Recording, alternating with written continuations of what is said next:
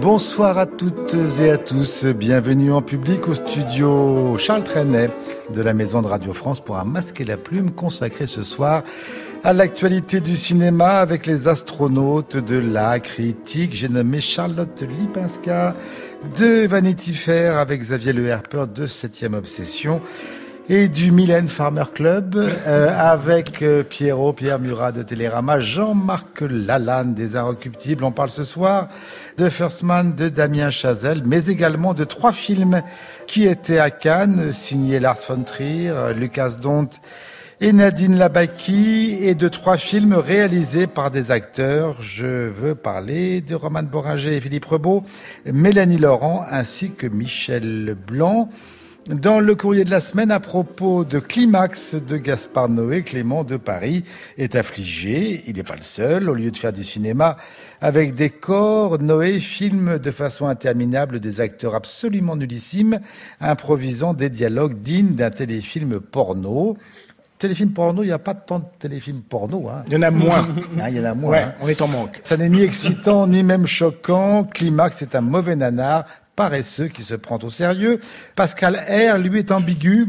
Le climax est horrible, mais curieusement impossible pour moi de dire que je ne l'ai pas aimé.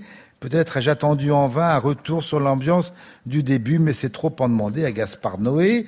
Quant à André Rossier de Genève, en Suisse, bah lui, il a aimé s'y retrouver dans ce film. Ayant vécu dans une ancienne vie des soirées comme celle de Climax, j'ai admiré la capacité du réalisateur à retranscrire la jouissance euh, pure de la musique et de la danse et le malaise paranoïaque, les pulsions mortifères que font naître ces nuits sous influence. Quant à vous, continuez de nous régaler de vos critiques aigres douces. Je vous aime. Voilà, merci. Avis très, très partagé sur Un peuple et son roi de Pierre Scheller. Pierre Cusor a beaucoup aimé, lui, ce très beau film extrêmement mis en scène. Stéphane Aznar dit que Pierre Scheller a une direction d'acteur absolument impeccable et une maîtrise totale de sa mise en scène, euh, avec de très beaux moments de cinéma. Pour Thomas de Bordeaux, ce qui est passionnant dans le film de Scheller, c'est de voir comment le peuple a très vite été dépossédé de sa révolution. Un film très actuel, quand on voit comment aujourd'hui nous nous débattons avec notre monarchie présidentielle, notre désir de l'homme providentiel, notre culpabilité à avoir tué ce roi que nous aimions et qui pourtant nous a trahis. Et puis il y a surtout beaucoup de gens qui n'aiment pas. Alors il y a Michel Terry qui trouve ce film interminable et d'une consternante lourdeur, un fourre-tout sans rythme, parsemé de scènes inutilement longues et indigestes. Prosper Constantin de Bolbec aurait voulu que le masque soit d'une intransigeance à la Robespierre pour un peuple et son roi qui est une purge, au propre comme au figuré. J'ai d'ailleurs quitté la salle au bout de 30 minutes. Arnaud Sanquer trouve que Un peuple et son roi ne parvient jamais à dépasser son statut de film dossier de l'écran. C'est confus, lourd, mal joué, si on accepte Adèle Haenel, Céline Salette et Laurent Lafitte, qui heureusement n'a pas été évidemment coupé au montage. David Blunier de Genève nous écrit Mon masque, qu'as-tu pu trouver à un film servi par des acteurs qui cabotinent?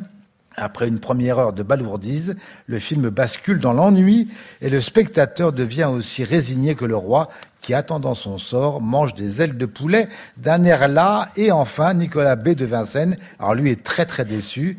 La prestation de Louis Garel se résume, qui joue Robespierre, je vous le rappelle, se résume à lire un texte avec un peu plus de conviction et une perruque grise. Ma grand-mère pouvait le faire aussi, aussi bien, et sans perruque. Mais le climax, c'est l'apparition fantomesque des anciens rois français. Même les tuches à l'Élysée n'avaient pas osé faire apparaître René le général de Gaulle et Georges Pompidou dans les appartements privés du palais. Et je trouve bien, Clément, mon masque de réclamer un second opus. Ressaisis-toi si tu ne souhaites pas te retrouver sur l'échafaud de mes podcasts à supprimer. C'est un peu inquiétant. Allez, on commence avec Girl, le premier long métrage du belge flamand Lucas Dont, 26 ans, surnommé à Cannes, où on aime bien les surnoms, le Xavier Dolan flamand, un film transgenre présenté dans la sélection Un certain regard qui lui a valu de recevoir le prix de la Caméra d'Or avec un jeune étonnant qui s'appelle Victor Polster, dont j'ai appris depuis qu'il était élève au ballet d'Anvers et qui est dans le rôle de Lara, une adolescente blonde de 15 ans qui est née de sexe masculin et qui s'impose une discipline euh, très stricte pour devenir danseuse étoile. Elle vit avec son père, qui d'ailleurs est formidablement compréhensif, je trouve, avec un, frère de 6 ans. On ne sait pas ce qu'est devenu la mère. Et elle attend, en scotchant son sexe sous son juste au corps, l'opération qui fera d'elle vraiment une fille. J'ai trouvé ça à la fois très noir, comment dire, et très lumineux. Et c'est évidemment un premier long métrage qui a marqué ce dernier festival de Cannes, Jean-Marc? Oui, bah, c'est un film vraiment très très réussi. Euh, ce qui est impressionnant, c'est vraiment sa maîtrise formelle, son sens du récit. Il y a quelque chose dans le rythme qui est soutenu tout le temps. Et euh, tu disais que le père était extrêmement compréhensif, et c'est ça qui est vraiment beau, c'est-à-dire qu'il y a un déplacement des enjeux. C'est pas souvent les fictions sur des, des minorités montrent comment euh, l'acceptation doit se faire contre l'extérieur, contre la famille, contre l'institution. Alors que là, ce qui est frappant, c'est que cette jeune fille trans, en fait, est acceptée par sa famille, est acceptée par son école de danse, mais elle hérite de représentation du corps et du genre archaïque, très ancienne. Elle se débat avec ça et donc le film déplace le conflit sur quelque chose d'extrêmement intime et elle se débat contre elle-même. Et de façon vraiment très très sensible, le film réussit à, nouer une relation d'empathie entre le spectateur et le, le, plus, profond de cette jeune fille. On ne la quitte pas, la caméra est vraiment euh, au plus près d'elle euh, tout le temps. Et euh, moi je trouve vraiment le film bouleversant.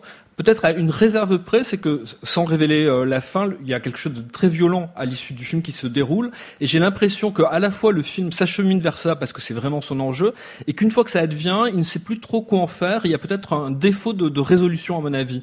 Mais malgré cette légère réserve, je trouve que le film est très impressionnant. Alors, si on doit parler des épilogues de pas mal de films de ce soir, oui, c'est vrai. Oui. Il y a, souvent des, des problèmes de résolution. Ah je suis d'accord. Il y en a certains qui sont. Et voilà, mais je pense vraiment que c'est probablement le film le plus abouti, le plus impressionnant de la quinzaine. Puis encore ce Victor Polster. Et l'acteur est génial ici. Il est incroyable. Euh, Pierre Oui, tout à fait d'accord. Je, je l'avais un tout petit peu moins aimé à Cannes, je ne sais pas pourquoi.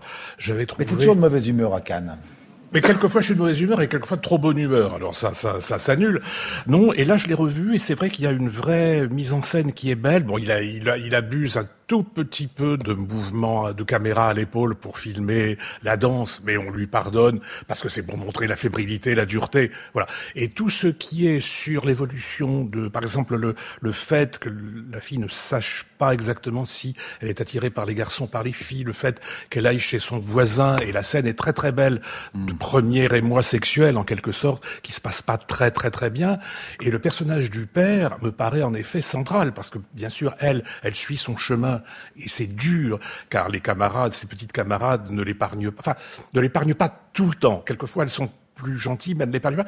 Mais le père est absolument formidable. C'est presque trop, et en même temps, il est tellement bouleversant de compréhension, de tendresse, ça fait vraiment C'est tellement mieux que le père répressif qu'on hum. imagine dans la plupart des fictions mais voilà, c'est ça, C'est ça, c'est ça. Donc je, je, trouve que vraiment c'est un héros comme on en faisait hum. dans le, le, grand cinéma, même américain, où il y avait une espèce d'humanité qui et, et, et, elle bute et il se prend quelquefois plein la gueule en même temps et il continue à la défendre et je trouve que grâce à lui le film devient vraiment quelque chose de très très beau. Alors, qu'en penses-tu, Charlotte? Euh, bah, Moi aussi, je suis comme mes camarades. J'ai été euh, à la fois éblouie et très émue euh, par le film. Et vous parliez de la famille. Moi, ce que je trouve très beau, c'est qu'on montre cette famille où la mère est absente. On ne dit jamais, on ne sait pas. Pourquoi ni comment. Est-ce hein. qu'elle est partie Est-ce qu'elle est décédée On ne sait pas. Et cette jeune fille, Lara, qui est élevée par son père, donc cette famille sans mère, est montrée comme une famille qui n'est pas dysfonctionnelle. Et ça, c'est extrêmement rare au, télé, au cinéma qu'on montre une famille sans maman. Et ça n'est pas un problème, ça n'est pas un sujet, ça ne crée pas de tension. Effectivement, le, le rôle du père est d'une grande douceur, d'un accompagnement avec sa fille extrêmement euh, émouvant. Et on va le citer quand même, Harry Vortalter, parce que c'est vrai que Victor Polster est la grande révélation du film, donc ce, ce jeune acteur qui joue euh, Lara, mais lui aussi le comédien qui joue le père est absolument formidable.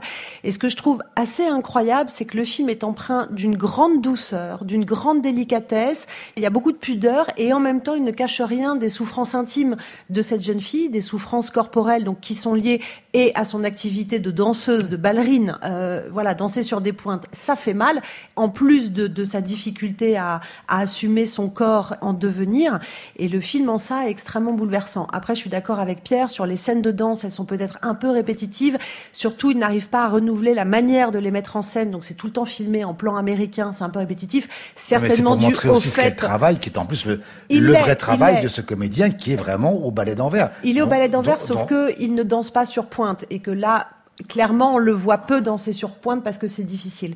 Euh, mais c'est un grand film. Moi, j'ai vu dans, Xavier danser sur pointe, il n'y a, a, aucun problème. Au, au concert de Mylène Farmer, ouais. Oui. Et il a vraiment pas volé la caméra d'or. Non, c'est vraiment bon, un allez, film à ne pas rater. Oh, bon, on va faire court, c'est magnifique, c'est le meilleur film de cette soirée, de la quinzaine. C'est pour ça que j'ai voulu commencer par ce. Non, mais c'est une pure merveille. Moi, je suis pas d'accord avec vous sur les scènes de danse parce qu'elles sont extrêmement bien découpées sur ce qu'il essaye de montrer. C'est-à-dire un corps contre lequel il faut lutter. Mmh. C'est quand même toute l'histoire du film. C'est comment se réconcilier avec un corps qui vous échappe, qui n'est pas celui que vous souhaitiez, qui effectivement contrarie un tout petit peu ce qu'on va vous demander de vous en tant que danseuse. La grande force du film, et Jean-Marc l'a cité, c'est qu'on n'est pas dans le parcours d'un garçon qui veut devenir une fille. C'est fait, c'est acté, euh, il est en traitement, il est en transition, tout se passe bien, sauf que effectivement, il y a conflit entre son désir de devenir femme et désir de devenir danseuse parce que mmh. les traitements qu'on lui inflige ne sont pas compatibles avec l'exigence de son métier de danseuse. Mais c'est en termes de cadrage, de découpage, de proximité. Moi, je pensais au, au titre d'Hervé Guibert, La pudeur et la pudeur. C'est mmh. un film qui ne cesse de mélanger les deux de manière absolument magistrale.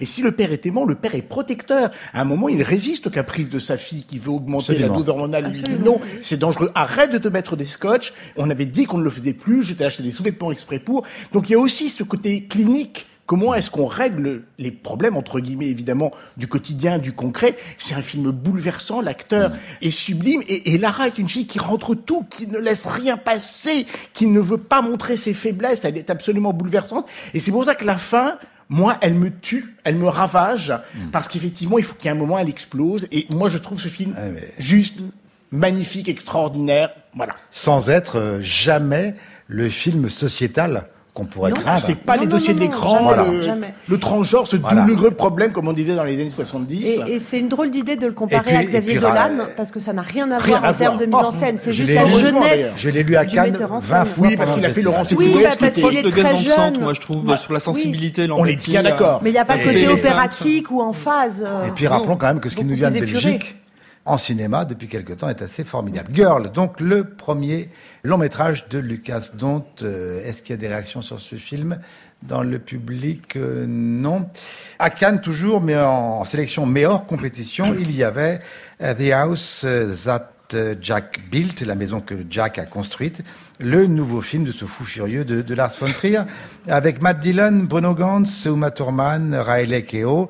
Le réalisateur danois, donc, euh, nous inflige, il faut le dire, 2h35 de bouillie sanglante. Enfin, je dis 2h35, mais je dois avouer que je ne suis pas resté jusqu'au bout.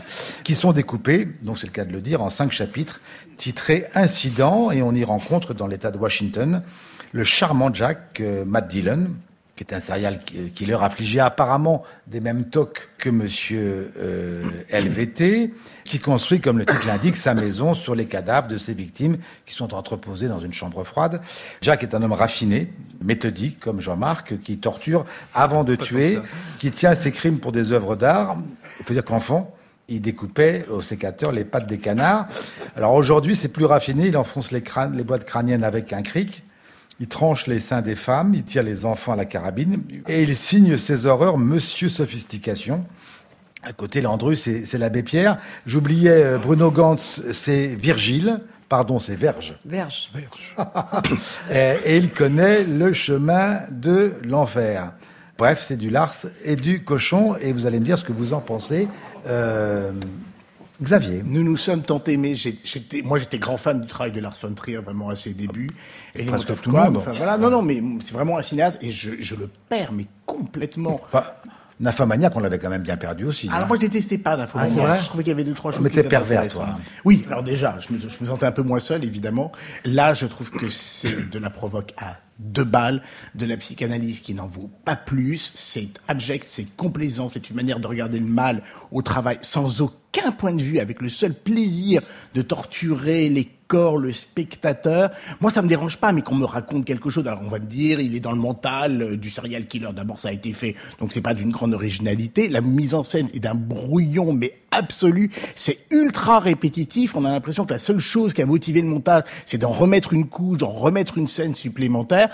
Euh, Moi, encore une fois, ça ne me dérange pas. On peut tout me raconter, on peut tout montrer, mais qu'on m'explique quelque chose, qu'on me donne un point de vue, même si je ne suis pas d'accord avec, ça ne me dérange pas. Moi, là, j'ai l'impression d'une visite au petit musée d'horreur qui se termine Si on sent que c'est une sorte d'autoportrait caricatural, bah si, c'est ça. Je m'en cogne, oui, Oui, mais moi je aussi, m'en cogne, voilà. Non, non, mais un point de vue, c'est pas ça.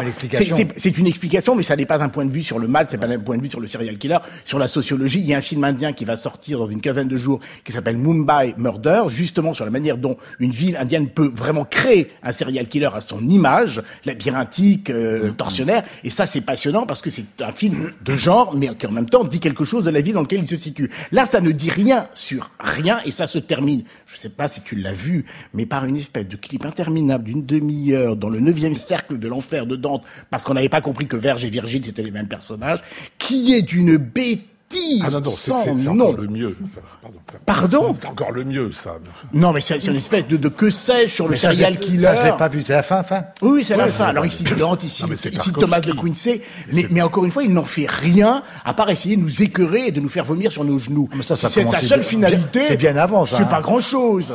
Pierre Non, mais la toute fin, la toute fin, parce qu'en en fait, c'est un fan de Tarkovsky, il lui a dédié son film, et la fin, Pauvre c'est évidemment Non, mais peut-être que certains vont vouloir euh, avoir euh, qu'il a voulu. suspense, non Non. Non, non, non, ah bah non, parce qu'il traverse les enfers, voilà, Ah bon, puis il y a Bruno Gans qui l'avait là en campagne, et puis la fin, ça dure 25 minutes, hein, quand même, ou 40 minutes, enfin, je sais plus exactement. Non, mais là, au moins, il y a une espèce d'esthétisme qu'on peut ne pas aimer, mais au moins, il se passe quelque chose. Parce que pour moi, contrairement à toi, Xavier, moi, ça fait très, très, très longtemps, mais depuis Breaking the Waves, y compris, qui a été un énorme succès, j'ai toujours Bah, qui considéré... était la palme euh, prix spécifique, Grand Prix, je crois, un truc comme ça. mais Non, c'est en- Dancer in the C'est Dark. dans le cirque, elle est elle est la palme. Dancer in the Dark, oui, il n'a pas. Voilà, là, celui-là aussi. Non, mais j'ai toujours considéré que c'était un, un cinéaste bête. C'est-à-dire que Y compris dans ses déclarations, Il prend, hein. il, non, mais il prend des problèmes comme ça qui se, qui croit, euh, qui va. Alors c'est un mec en plus qui a peur de tout. Il a peur de lui, il a peur de son ombre, il a peur de prendre l'avion. ça pourrait être touchant, Non, ça. mais oui, Non, mais justement, ça n'est plus de la personne Non, non non, plus, mais attends, mais non, mais oui, mais là, c'est héros aussi, tu comprends. C'est, c'est euh, dans, dans, dans la Palme d'Or, l'héroïne était totalement stupide, et là, c'est, c'est, c'est con. Enfin, l'idée vague, bêtassonne, de considérer ça comme le crime comme étant des beaux arts, mais tout le monde l'a fait, mon pauvre oui, Lars. ça. Ça fait des siècles que des littéraires ou même des cinéastes ont essayé. Et des de- peintres. Et, des peintres, bien entendu. Mais Même Dan Brown l'a fait, mais c'est pour tout- te dire. Si vraiment tout le monde y va. Une bêtise consternante. Et donc, Bon. ça, ça- c'est un très mauvais cinéaste et qui n'a jamais réussi un film depuis Element of Crime. Voilà. Ah oui, donc ça fait, ça fait un- le premier. Bah oui. Bah oui. Jean-Marc, les, les Arocs ne sont pas défavorables cette Non, non, semaine mais à je ce film. pas. hein Non, non, je le suis pas. Je trouve le film plus intéressant que vous ne dites. D- Ah, Déjà, il y a une pourquoi, dimension d'humour. D'humour Euh, C'est quand même une, une farce, certes extrêmement cruelle. D'humour Mais moi, j'ai ri souvent. C'est-à-dire que Oh, par, c'est par moment, il y a quasiment un côté Mais t'es bénil. complètement malade Mais bénil. J'adore la comparaison, Moins que mais je ne la comprends pas. Moi, je me suis Non, non, moi, je- emmerdé. il y, a- il y a vraiment des moments où Madeline défile euh, en accéléré à, à toute allure. Ça fait vraiment penser à du bénil. Et je pense qu'il y a une clownerie Oui, il y a, dans il y a- la il y a manière que ce plan-là avec un cadavre qui, est, qui a été Oui, mais congelé alors- dans une position un peu étrange et, et on le voit effectivement Absolument, sur même avant ce plan-là, j'avais pensé à Bénil et c'est venu conforter cette intuition que j'avais eue. T'avais la petite que musique dans la tête. Tarkovsky, Bénil est un des modèles possibles de Trier. Moi, je pense vraiment qu'il y a une sorte de rire sardonique qui traverse le film et qui est vraiment prolongé par le numéro de Dillon que moi je trouve éblouissant. Et je pense qu'une des forces de Trier cinéaste, c'est de savoir vraiment laisser à certains de ses acteurs la possibilité de vampiriser totalement le film. C'était le cas de Björk dans, dans Terrain de Dark. et là, je Pas, trouve pas que Charlotte Gainsbourg dans c'est vrai, mais. Nicole. Kidman euh, dans Dogville, c'était, elle était impressionnante aussi. Et là, je trouve que Madeline est géniale tout le temps. C'est un régal de l'observer. Je trouve qu'il fait vraiment un, un numéro de, de clown, euh, de clown inquiétant, mais extrêmement spectaculaire. Moi, j'aime bien la manière dont le film se réfère au ciel peut attendre de Lubitsch, puisque c'est quelqu'un qui va devoir confesser aux enfers ce qu'il a fait de sa vie et à la, à la philanthropie, à l'humanisme de Lubitsch, il substitue un nihilisme et une négativité folle, mais malgré tout à mon avis, sarcastique, humoristique, et surtout la part de, de bêtises et d'emphase cachée Lars von Trier. Pour une fois, c'est vraiment au travail, et c'est une sorte d'auto-analyse où il explique que pour lui, l'art, c'est se vautrer dans le pire qu'il y a en lui, c'est l'affronter. Et je trouve que cette dimension comme ça introspective rend le film assez intéressant. Mais tu t'en fous pas parce que je trouve que le film est harassant. C'est très fatigant à regarder, et en même temps, c'est intrigant et assez impressionnant par moments. Il faut quand même qu'on prévienne les auditeurs. Tu nous parles de Clown et de Benny Hill. Il faut quand même dire dire aux gens que ce ah qu'on voit est extrêmement pénible, extrêmement difficile. C'est pas pénible, c'est insupportable. c'est insupportable. C'est un peu du grand guignol, tu ah, vois. Ah mais non, alors je, je, moi je suis comme Jérôme, je, je l'avoue bien euh, sans aucun problème, je me suis barré au bout d'une heure quinze. Ça n'était plus possible. Euh, et dans la hein. violence de ce qu'on me montrait et dans l'ennui aussi que ça provoquait en moi. alors ça peut paraître paradoxal de dire je suis terrassé par l'ennui, mais ça me dérange tellement que je sors. C'est-à-dire ça me provoque quand même chose, mais alors la dimension humoristique, elle m'est passée à 3 kilomètres. Euh, je ne comprend pas ce film, c'est-à-dire ces espèces de montages parallèles où il nous raconte ces incidents, c'est-à-dire ces crimes plus horribles les uns que les autres, parce qu'on y va, les femmes, les enfants, tout ça, ok? Euh, Et tout d'un coup, on a Glenn Gould qui joue du bac, et avec cette espèce de parallèle sur le crime comme effectivement œuvre d'art, comme l'a dit Pierre, on a vu ça déjà 15 fois.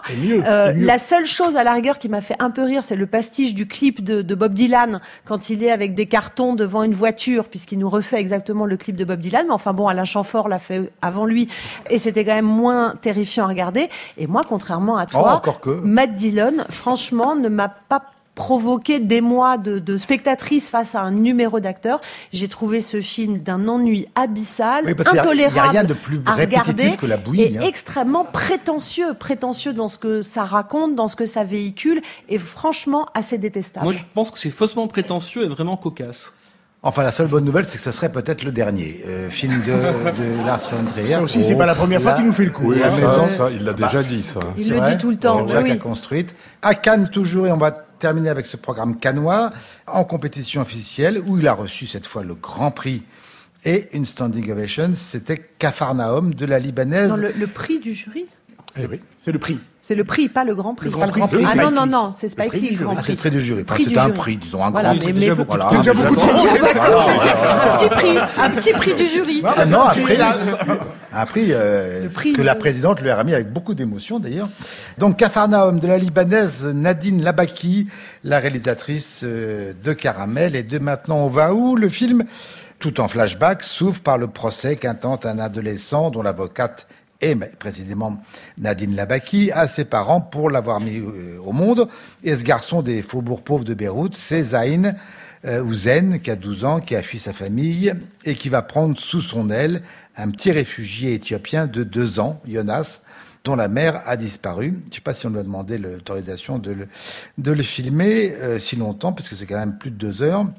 Les deux enfants, d'ailleurs, sont, on peut dire, pareillement photogéniques et touchants. Mais est-ce qu'il fallait à ce point abuser du tiers-larme? Et des violons incroyablement envahissants pour nous émouvoir Je n'en suis pas certain, mais je vous laisse me répondre à cette question. Charlotte Euh, c'est très compliqué. C'est-à-dire que euh, je ne peux évidemment Oh pas mettre en doute une seule seconde les bonnes intentions de Nadine Labaki, mais enfin, euh, si on faisait des bons films avec des bonnes intentions, ça se saurait. Euh, il faut effectivement mettre de côté cette musique envahissante, larmoyante, absolument insupportable euh, du début à la fin. La construction en flashback du film, puisque ça le démarre, comme tu le disais, par ce procès qu'il intente à ses parents et du coup euh, tout son passé ou tous- C'est le toutes les film, épreuves hein. par quoi euh, il est passé nous sont racontés en flashback. Ben oui, mais à, à mon sens, c'est une erreur de narration fondamentale, Oui. puisque du coup, on sait qu'il s'en sort, on sait qu'il va survivre, puisqu'on on arrive euh, à ce procès. Et euh, est arrivé en moi un sentiment vraiment détestable. Et donc j'en veux beaucoup à la réalisatrice de m'avoir fait éprouver ça. C'est que les parents de ce gamin, qui par ailleurs se révèlent incroyablement cinégénique, il est, il est beau comme tout, il est très fort, il est très émouvant, tout ce que vous voulez. Il accuse donc ses parents de l'avoir mis au monde et dans cette cellule familiale, c'est même pas que c'est dysfonctionnel, c'est-à-dire c'est les Thénardier à côté, c'est Walt Disney, tout est horrible, c'est une surdose de drame des frères, des sœurs, les parents sont absolument immondes, sans une once d'amour, euh, vendent leurs filles euh, et tout ça. Et arrive ce sentiment que pendant ce procès, on se dit mais c'est pas possible. Quand on est si pauvre, on ne devrait pas faire d'enfants. Moi, j'ai ressenti ça et je trouvais ça terrible en tant que spectatrice de ressentir ça face à des parents où on se dit c'est d'une irresponsabilité totale d'avoir autant d'enfants pour ne pas pouvoir euh, en assumer leur survie. Je parle même pas d'une éducation. Après, je trouve que au cœur du film, il y a quand même tout un passage entre ce petit garçon et un bébé où il y a des scènes quand même assez forte. On est dans un truc quasi documentaire, dans ce Beyrouth des bidonvilles, où il y a quand même des séquences, j'allais dire à sauver, qui sont assez belles, mais tout est enrobé dans un sirop absolument insupportable. Xavier. Bah, on sait que depuis Caramel, elle fait un cinéma poisseux qui colle au doigt. Ça, c'est quand même très clair, la ville Baki. Elle n'a peur de rien, elle ne recule devant rien. La musique, je vois pas pourquoi on l'exclurait. Je veux dire, c'est elle qui a décidé de nous l'infliger toutes les 30 secondes pour nous remettre un petit coup de marteau, tire l'arme lacrymale. Et tu as raison d'être gêné parce que que la phrase... Et qui a fonctionné euh, auprès du jury. Et hein. qui fonctionne auprès de, de, gens que nous aimons beaucoup. Daniel Eman, que je peux citer ici ce soir, aime terriblement le film. Non, mais je ne dénonce pas, elle a le droit, évidemment, j'aurais aimé qu'elle soit là pour le soutenir, mais tu as raison, parce qu'une des dernières, Charlotte, ce que tu disais sur la malaise que l'on ressent, une des dernières phrases du film, c'est le gamin qui dit, à qui on demande qu'est-ce que tu veux, il dit, je veux que les gens qui n'ont rien n'aient pas d'enfants. Donc c'est très clair pour Nadine Lamaki, les pauvres ne devraient pas faire des enfants. Un seul, puisqu'il y a le modèle de la mère qui est toute seule avec le petit qui est trop mignon, trop joli, trop trop trop, trop, hein. gentil. Mais sauf qu'on sait qu'elle s'en sort puisqu'elle elle intervient au procès dans les dix premières minutes du film. Donc elle puisse son suspense toute seule, Nadine Labaki. Mais cette idée que les pauvres, vous êtes gentils, un seul enfant, c'est déjà beaucoup pour vous et pour vos moyens, mais pas plus parce que vous finirez par les vendre. Et il y a un problème dans le film, c'est que la mise en scène exploite les gamins tout en faisant, en feignant de dénoncer l'exploitation des enfants dans ces pays-là. C'est juste un film dégueulasse. Pierre bah, Je suis pas loin d'être d'accord avec Xavier. C'est-à-dire que le, pas mieux, comme on dit au chiffré non, non, le, le euh, pas mieux, oui, presque. non, non, ce qui est sûr, c'est que le film, est, à mon avis, se brise dès la séquence que tu as évoquée, Jérôme, c'est-à-dire le procès. C'est-à-dire que le, gamin qui arrive pour dire « Pourquoi vous êtes là ?» lui demande le juge euh, Ouais, je sais pourquoi je suis là, je veux attaquer un procès. » Alors, grand suspense pour m'avoir mis au monde. Mais à partir de là, tu sens que c'est une... Absolument. C'est pas une phrase d'enfant, c'est une phrase d'adulte qui voudrait passer pour je un enfant. même c'est une phrase de cinéma qui veut avoir un prix. Voilà, et qui veut avoir un prix. Et donc à partir de là, elle a eu raison, elle l'a eu. Elle l'a eu, oui, mais à partir de là, tout est fini. Je veux dire qu'on ne voit plus que les beaux plans, le gamin trop joli, et puis alors ce qui est terrible, c'est que elle filme pendant deux heures sur le même rythme. Je veux dire que il faut quand même pas oublier la leçon des grands anciens. Hitchcock disait par exemple que quand il y avait une scène paroxystiste, qu'il fallait une petite détente pour pouvoir repartir. Et là, c'est sur le même rythme, sur le même ton pendant deux heures. Et alors le grand problème, c'est que je crois que beaucoup de gens aiment ça parce que ah bah je peux vous dire que là le déjà là euh, le courrier va être mais voilà voilà mais parce que mais parce que on va on va tous très passer violent pour les critiques des, hein. pour des pour des pour des, pour des sans cœur parce que ce que vous êtes en même temps bon. Mais pas oh, du moi je dans le placard oui j'ai aucun scrupule. Moi moi j'ai un grand cœur mais alors là justement oh. pas. Mais absolument. Mais je t'interdis d'en douter enfin. Non non mais je trouve que justement c'est la confusion entre la générosité et il n'y a pas de mise en scène c'est ça que je réponds par avance à toutes les lettres qui vont nous dire il n'y a pas de mise en scène, une mise en scène, eh ben c'est justement de, de, porter un regard sur là et là il n'y a pas de regard, il n'y a que de l'émotion. C'est-à-dire qu'elle confond l'emphase et l'empathie. Voilà. Jean-Marc. Bah oui, enfin, cette espèce d'humanisme exhibitionniste, il est 100 fois plus euh, obscène et dérangeant que le nihilisme ironique de Lars von Trier. Il y a vraiment un... un... Sauvez pas Lars von Trier qui cause Nadine Lavaki. J'adore la méthode de la step by step. Non, mais c'est un film vraiment qui donne la nausée et euh, qui, qui, a une indécence oh, tout le temps. beaucoup nausée. Ah si, moi je trouve, je trouve notamment la manière dont le personnage désigne des personnages donnés essentialisés comme méchants sans du tout expliquer le contexte politique, économique, sociologique qui ont fait des, des personnages de parents euh, acculés à faire des choses odieuses. On a l'impression que c'est simplement parce qu'ils sont méchants. C'est effectivement les Thénardier. Et donc opposer la mignonneté des petits enfants avec des méchants salauds, vraiment de, de, de romans de, de gare, je, je, trouve ça horrible. Et la manière dont elle ressaisit l'esthétique néo-réaliste des enfants qui marchent dans la rue avec vraiment un esthétisme publicitaire, je trouve ça affreux. Bon, eh ben Daniel, on t'embrasse, mais c'est quand même Cafarnaum euh, de Nadine Labaki, peut-être des défenseurs de ce film dans le public. Non, non. Même ceux qui voudraient le faire ne le feront pas, je sens. Allez, un peu de hauteur avec First Man, le premier homme sur la Lune, le film sur Neil Armstrong du franco-américain de 33 ans, Damien Chazelle. Je rappelle le réalisateur de Whiplash et de La La Land avec Ryan Gosling dans le rôle de l'astronaute qui le premier a posé le pied sur la Lune. C'était le 21 juillet 1969 et dont, je vous le rappelle, Le Petit Pas pour l'Homme a été un grand bond pour l'humanité. Bref, un film de 2h20 où Spielberg d'ailleurs est crédité au générique et dont l'ouverture donne l'impression effectivement de décoller de la Terre. Ça secoue un peu. Hein, ça fait un peu aussi un un peu de casserole, je trouve. Bref, il déroule ensuite l'histoire de cette mission de la NASA de 61 à 69 et surtout l'histoire moins connue de cet homme. En tout cas, moi je la connaissais pas dont la fillette de deux ans et demi est morte d'une tumeur au cerveau un traumatisme enfoui derrière lequel, évidemment, pourrait se profiler l'exploit légendaire avec dans le rose de l'épouse délaissée du grand homme, Claire Foy, elle va remplacer le 14 novembre Naomi Rapace dans le rôle de Lisbeth Salander du euh, prochain Millennium. Alors, est-ce que vous avez décollé Xavier, décollé ah, Pas du Ah, pas du tout Ah, oh. moi, je suis resté même, le, même au début, là? Oh, Ah non, non, non, non. Le, le, le, côté parc d'attractions, là, comme si vous y étiez, qu'est-ce que je m'en fous, alors? Oh, Moi, il faut qu'on me raconte autre chose que ce genre de sensation à deux balles. Je ah, me suis pas intéressé? emmerdé. Ah, Alors, je suis parti avant la fin. Il atterrit ou pas sur la Lune? Non, parce que je, non, j'ai pas vu la fin. Non mais Eh pour ben, bien tu- qu'on peut tu raconter la fin avec scène Pierre. d'alunissage Oh là là magnifique. là là, mon Dieu. Magnifique. Alors, effectivement, tu l'as dit, il perd sa petite fille d'un cancer. Bon, d'accord, je suis désolé pour lui. mais Enfin, en même temps. Alors, dès qu'il a un problème dans le film, de quoi il se souvient? De sa petite fille en chimiothérapie, la pauvre petite qui est perdue Et tu penses cheveux. pas que, qui- ça a joué dans son... non, mais sans doute, mais ça joue aussi malheureusement dans la vie d'un plombier dingueur. Enfin, tu vois, il y a un moment, prétexte qu'il est héros, le traumatisme ré- contiendrait pratiquement tout son héroïsme et tout ça. Vous êtes le sans problème du film, c'est qu'il raconte pas grand chose. J'ai lu dans certains journaux que c'est un grand film sur les coulisses de l'exploit. Tu parles les coulisses de l'exploit. Il y a un moment, il est dans Gemini 8. Alors tout le monde se dit, mon Dieu, il va pas s'écraser comme les sept premiers Gemini. Bah non, il va pas s'écraser puisqu'il sera dans la prochaine mission pour la Lune. Donc tu vois, le suspense, il est quand même un peu mince, on va dire.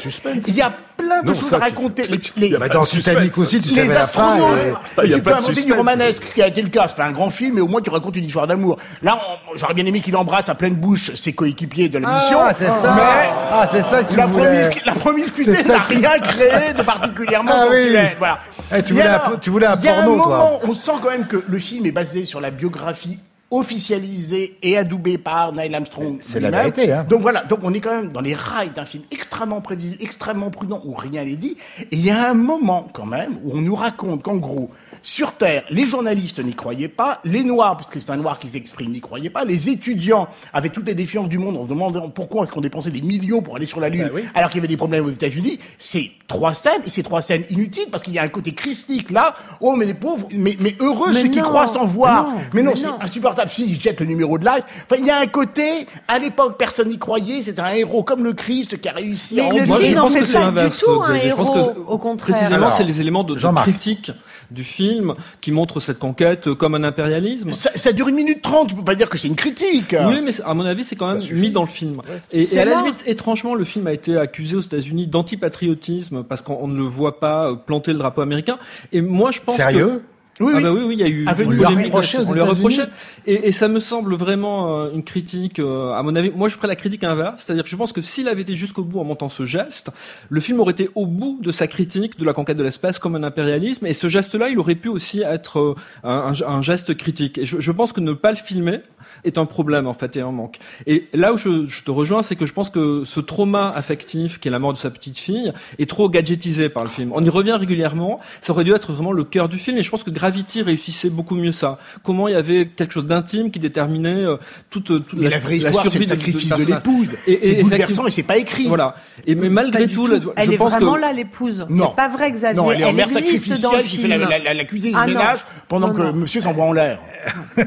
malgré tout, malgré tout, d'une part, il y a quand même une maîtrise technique, comme toujours chez lui, un talent de fabrication d'images qui est un peu froid, un peu vain, mais, par moments assez impressionnant. Et je trouve que la scène d'alunissage à la fin, il y a quand même de très très beaux moments de cinéma. Oui, c'est beau, c'est beau. Il n'y a pas de suspense, mais c'est beau.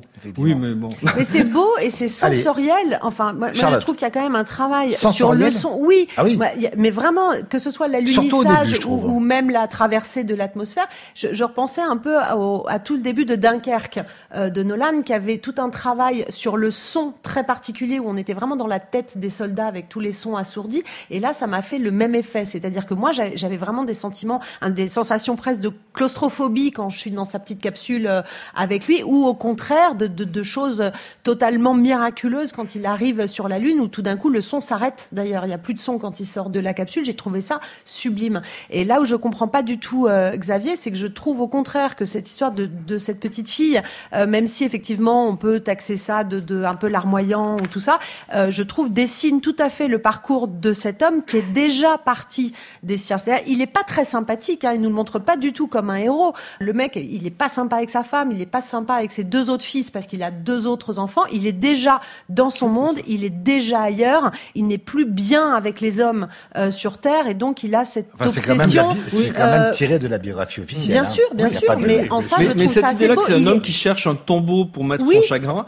je pense qu'elle est, il, est quand même, c'est quand même dissous dans une dramaturgie trop dilatée de deux heures et demie, où, tout, du coup, tous les épisodes successifs sont anecdotiques. Mais, si tous les gens qui ont perdu un enfant devaient aller sur la Lune, mes enfants, ce serait le métro à 6 heures. Oh, mais non, mais on y serait tous, quoi. En plus, il y a quand même un travail sur l'image en pellicule euh, qui est magnifique. Mais façon, allez, Pierre. Mais le réalisateur, depuis Whiplash, on le sait, c'est un sadomaso, c'est-à-dire que c'est un sadique. Non, mais c'est ça. Dans Whiplash, c'était ça. C'était pas dans La La Land. Non, pas dans La La Land, mais que j'aime pas, juste, que j'aime ah beaucoup moins, justement. Euh, tu peux pas te baser sur un seul film, Pierre, pour euh, déterminer un réalisateur. C'était le premier. Mais attends, c'est pas un défaut. Je dis simplement que dans Whiplash, il y avait ça, ces rapports extrêmement forts, extrêmement sadiques entre dans le jazz, entre et eh ben là, je retrouve cette dureté et je te rejoins en partie. C'est-à-dire que, en, effet, il y a la première partie. Enfin, moi, j'ai été quand même très impressionné les 25 premières minutes où on est à l'intérieur de la capsule où on ressent exactement ce ah qui se passe. Ah c'est quand même très ah impressionnant.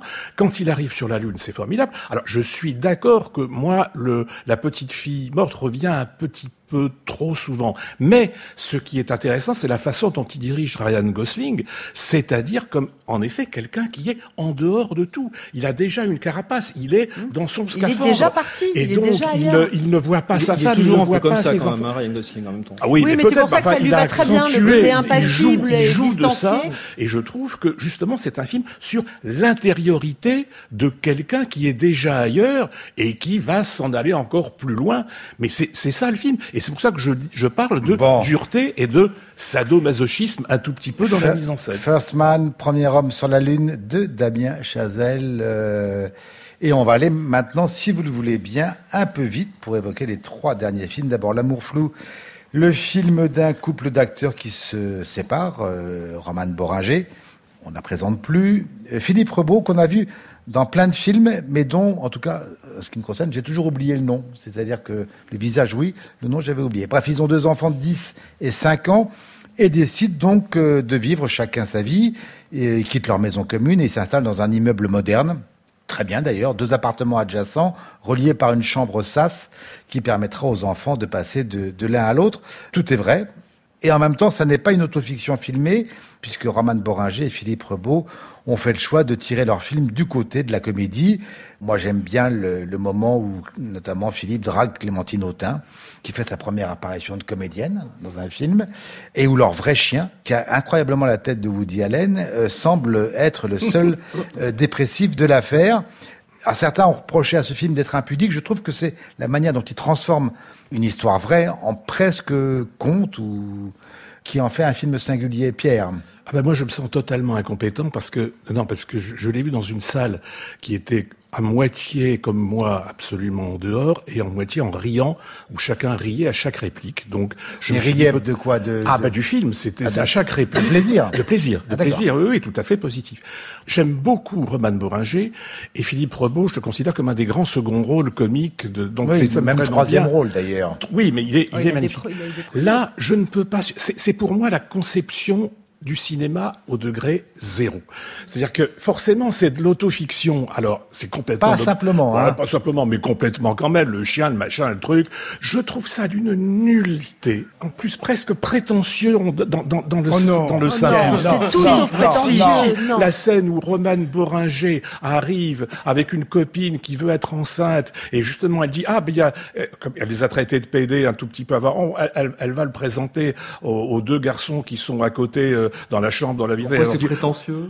Bon, c'est con. Non, mais d'accord, c'est aussi con. Non, écoute. Il y a aussi la scène où elle se met au lit avec une fille. Oui, oui, mais c'est très bien. Ils peuvent faire ce qu'ils veulent, je m'en fous. Je suis, c'est pour ça que je suis incompétent. J'ai vu des gens hurler de rire, donc je pense que ça doit plaire beaucoup. Pour moi, c'est le degré zéro du cinéma. Télérama, voilà. d'ailleurs, dithyrambique pour le film. Mais Télérama a tout à fait raison, sans doute. Euh, oui, moi, j'ai pas hurlé de rire, mais j'étais quand même plutôt charmé par le film. Euh, on pourrait le voir en ignorant que c'est inspiré de la vraie vie de Philippe Rebaud et Roman Boringer. Je trouve qu'il n'y a aucune impudeur et que c'est pas, du tout un journal, mais c'est vraiment stylisé comme une fiction et comme une comédie euh, presque classique américaine. Et j'aime beaucoup l'usage qui est fait de l'espace et du lieu. La manière dont c'est filmé ce double appartement qui est un peu le studio de lui et un peu l'appartement avec les enfants d'elle, ou plutôt les enfants sont entre les deux appartements et elle filme, euh, enfin il filme euh, l'encombrement de ça. Il y a plein de, de, de situations cocasses uniquement liées à la gestion du décor. Les voisins gays de, voilà. du nouvel immeuble. Tout ce qui est déplacement burlesque dans cet appartement est assez réussi et ça repose beaucoup sur le charme et la sympathie vraiment que le film laisse affleurer des deux personnages. Moi, je trouve ça assez modeste, contrairement à ce que disait Pierre, pas du tout prétentieux, un peu anodin, mais vraiment très sympathique. Bah oui, ça, ça repose sur euh, leur charme et c'est pas rien quand même. C'est-à-dire, enfin moi, je trouve qu'on passe un excellent moment et rarement j'avais été aussi euh, réjoui par un film de rupture et de séparation.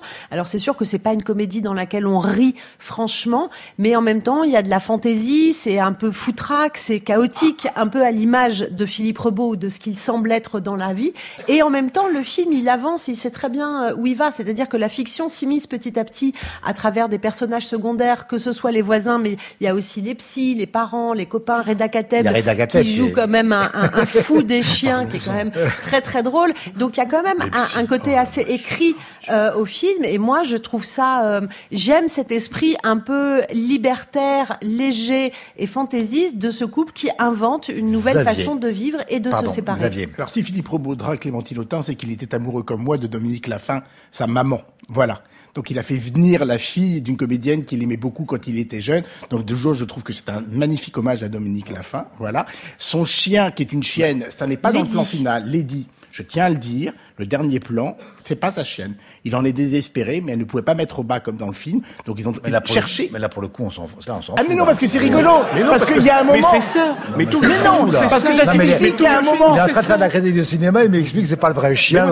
Mais c'est parce que ça signifie qu'il y a un moment, la réalité, elle est distordue par l'humour, par l'envie de tourner des personnages. Les deux Auréliens, les deux, les deux ils existent vraiment, ils habitent vraiment en face de chez Roman Boranger et ils gardent les enfants pendant la promo du film. Donc il y a une manière de raconter cette histoire qui est vraie, mais en la faussant constamment à travers des petits inserts. Reda Kateb, c'est pas lui qu'ils ont engagé, c'est le chien de Reda Kateb qui voulait faire tourner. Et Reda Kateb est venu parce qu'il est le maître du chien, le vrai maître du chien dans la bah, vie. Et donc on a créé un personnage autour de bah, ça.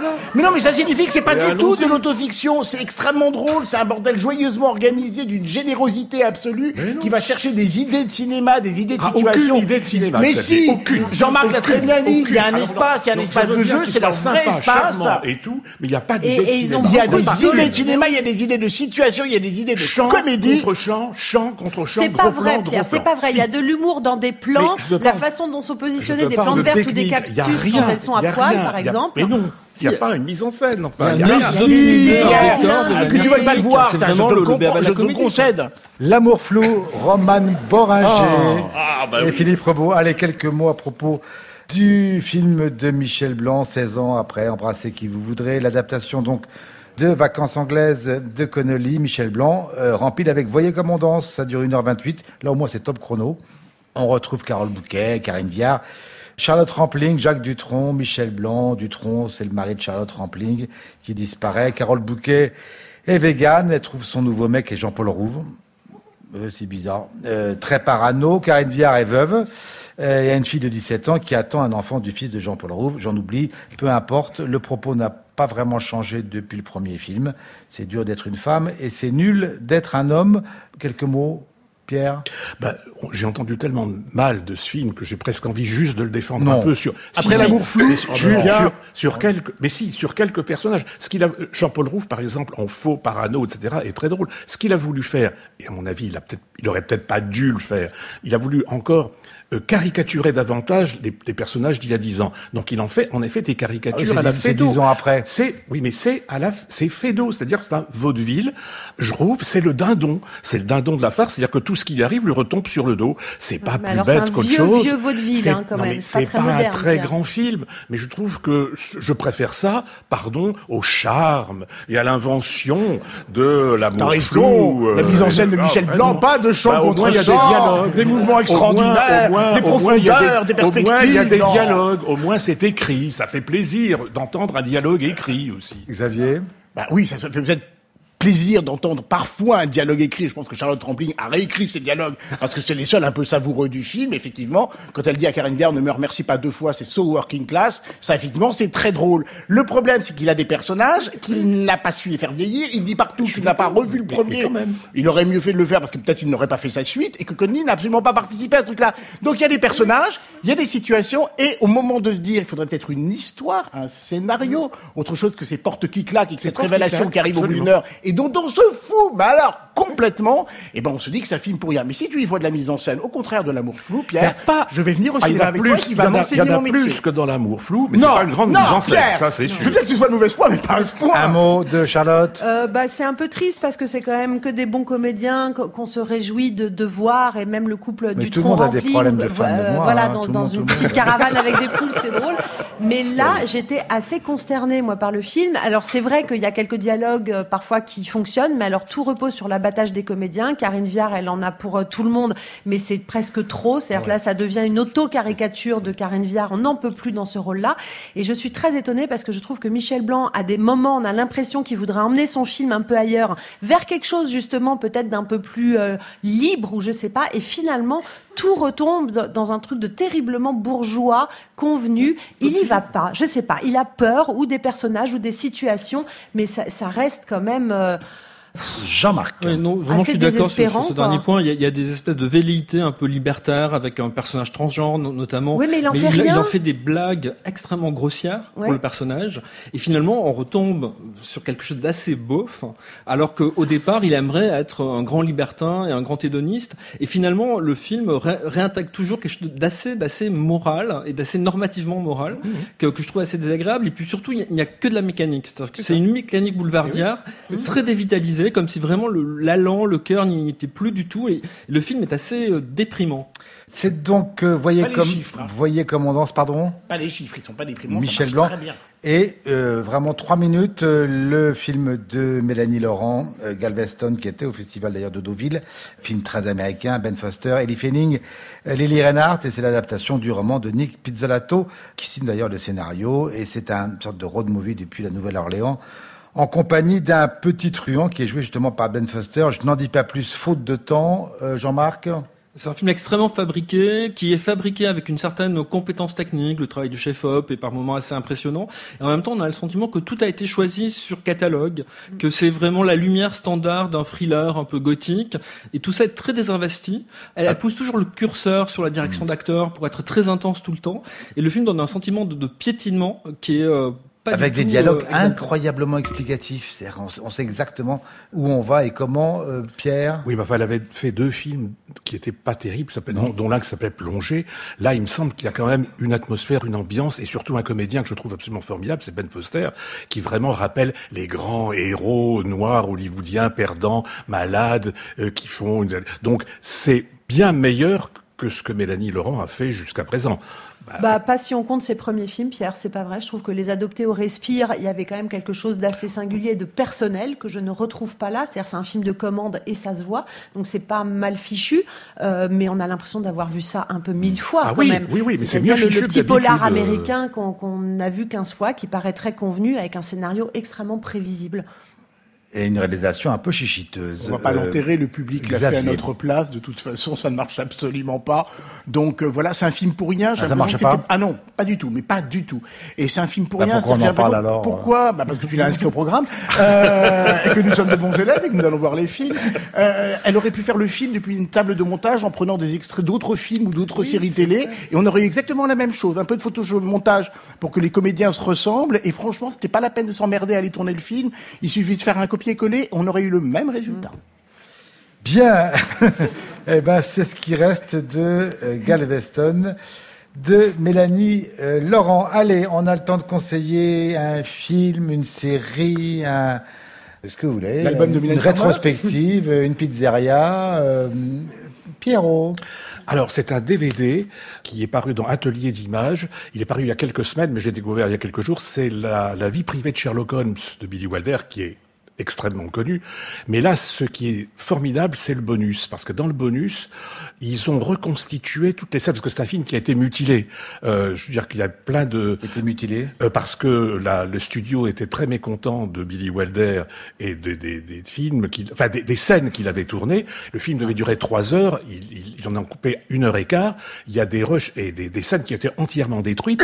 Et donc là, dans ce bonus, ce qui est formidable et que moi je vois pour la première fois, c'est qu'on reconstitue à l'aide du scénario, à l'aide de certaines photos, à l'aide de certaines séquences qui ont été tournées mais pas montées, bah, le film tel qu'il l'aurait voulu être. Et ça, pour un cinéphile, un fan de Billy Wilder, et surtout un fan de Billy Wilder et fan de la vie privée de Sherlock Holmes, c'est absolument formidable. Le conseil de Jean-Marc. Alors moi, c'est une exposition de photographie, de photographie d'un cinéaste, un cinéaste pas très connu qui s'appelle Guy Gilles, qui a fait des films magnifiques et hélas peu vus comme Absence répétée dans les années 60-70. Et il faisait aussi de la photographie, ce que j'ignorais. Et il y a une, une galerie à Paris, la galerie Patrick Gutnecht, c'est compliqué à prononcer, dans le troisième arrondissement, qui montre ses photos, des photos réalisées sur 25 ans où il filmait, où il, où il photographiait ses, ses proches, ses voyages, et toutes les qualités sensibles, très très prégnantes de, son cinéma existent aussi très fortement dans sa photographie. Mon conseil, c'est un livre euh, voilà, qui m'a beaucoup amusé. Ça s'appelle Les pépites de la critique de cinéma de Laurent Bourdon. C'est chez Duno. Et évidemment, pourquoi? Parce que le masque et la plume est à la fête. Alors vous y êtes tous, hein, les uns et les autres. Euh, quelques verbatims, évidemment, qui m'ont fait rire à la lecture. C'est quand Xavier parle de Joaquin Phoenix, par exemple. Ce n'est plus l'acteur studio, c'est l'acteur studieux. Euh, Neoff sur Valérian de Luc Besson, un film David intersidéral sorti aux États-Unis avant la France. Moi, je suis sorti du film avant les Américains. Ou le même Eric sur les Tuches 3, toujours au masque et la plume. Je n'avais pas vu les deux premiers, alors j'ai du mal à resituer l'œuvre dans son contexte. Voilà tout ça. Voilà, allez, c'est chez Duno. Voilà le conseil de Charlotte. Euh, un, documentaire qui vient de sortir et qui est à la fois très beau, très important, me semble-t-il. C'est le procès contre Mandela et les autres, qui est euh, co-réalisé par un journaliste, Nicolas Champeau, et un réalisateur et chef opérateur, Gilles Porte. En 63, quand il y a eu le procès contre euh, Mandela et, ses camarades, le procès n'était pas filmé. En revanche, il a été enregistré. Il se trouve qu'on a euh, récemment les plus de 200 heures d'enregistrement euh, du procès et les réalisateurs euh, sont partis à la rencontre. Donc c'est un peu une course contre la montre parce qu'ils sont encore vivants, la plupart, même les avocats ou les épouses de tous les protagonistes. C'est même la dernière interview de Winnie Mandela qui réécoute en direct ces enregistrements. Euh, c'est très émouvant, on apprend beaucoup et l'image manquante du procès est remplacée par des illustrations en noir et blanc. Donc c'est à moitié un film d'animation de Heard et c'est très beau et très fort. Xavier.